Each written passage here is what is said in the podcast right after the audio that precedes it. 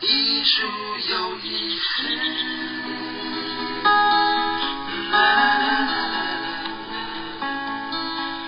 大家好，欢迎来到由佛光园美术馆为您直播的《艺术有意思》，和您分享艺术家的人生历程以及作品的创作故事。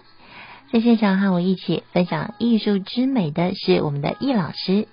大家好，那今天呢，进入《纯真练就神道》第三集，佛陀纪念馆驻馆艺术家、国内知名的雕刻大师吴荣次先生的介绍。那上次提到了波纹刀法，在佛陀纪念馆啊，那菩提广场上面有十八罗汉像。那这十八罗汉呢，其实就是吴老师的作品。那其中呢，上次易老师有特别呃提醒我们，其中有一尊就展现出波纹刀法的样子。虽然它是石雕的，可是呢，我们在石雕作品上也有呈现出呃不同的那种刀法的形象。对，是那个就是那周是丽盘陀切，叫周丽盘陀鞋，好难念哦。哎，对写好像不太 好写，不过我相信我们这一集先跟大家介绍一下周丽盘陀切的故事，以后或许大家会有一点记忆。我觉得真的，你下次去那个佛陀纪念馆的时候啊，就赶快去找一下那一尊尊者在什么地 方。对，其实，老师，我们所谓的十八罗汉，呃，它的由来究竟是什么？他其实一开始是十六罗汉，那那个跟玄奘大师也有关系。嗯玄奘大师有一有著作一本叫《法住记》，就是法就是佛法的法，住就是住在哪里的住。法住记上面，它有记载有十六罗汉，就是佛陀要涅盘之前，特别有嘱咐这个十六罗汉，有不要涅盘，要继续注视，然后把这个法可以传到这个当来下是佛。所以是佛陀的弟子对，哦，十六罗汉十六罗汉，是佛陀的弟子对哦，有十六位，对对，所以哦一开始是十六罗汉，嗯一直到清朝之后，那就陆续有加了降龙跟伏虎。那哦降龙跟伏虎，应该大家一般印象会比较深我刻。们也有看过电影啊，哎但是呢，在这个佛陀纪念馆的十八罗汉，嗯就完全又是另外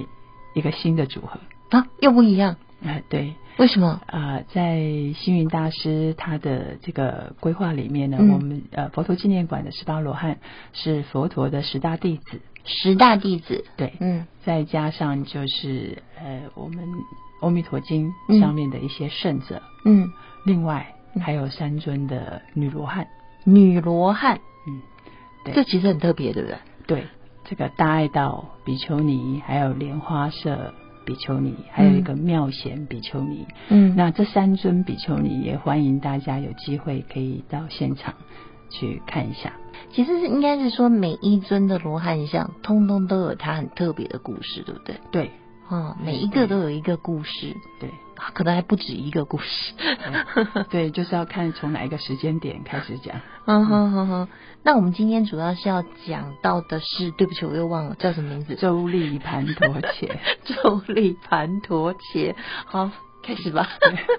周立盘陀切尊者呢啊，我们大概一般有一些也看过绘本哦，就会印象当中就是他有一句话叫做“扫地扫地扫心地”， 哦，有有一点印象吗？有哎、其实他跟他哥哥两个在就是一起出家，嗯呃到神团当中。但是呢，他因为就是愚笨，所以呢，不管任何的经文寄送，他都记不起来。嗯那他有一次呢，他的哥哥就跟他说：“你这么笨啊，你干脆回家算了。”就是还俗，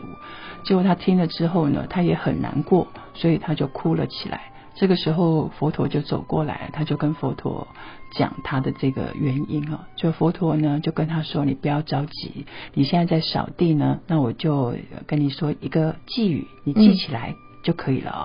那就是扫地，扫地，扫心地，你就边扫地边诵这句话就可以了。”结果没想到呢，他就是因为这一句话，最后他开悟了。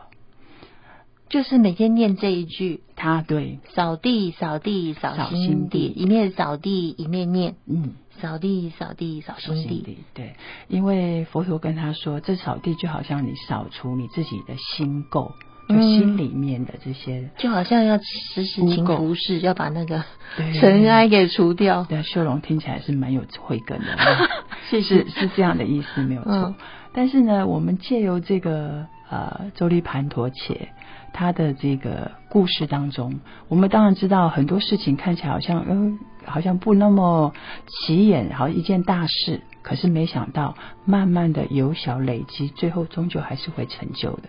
哦但是另外我也要再讲另外一个层面，嗯其实他周利盘陀且呢，他这一生虽然非常的愚笨，但是其实他在前世他也是一个修行者，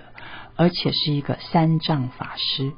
三藏，嗯，唐三藏的三藏，对，就是他精通这个经律论。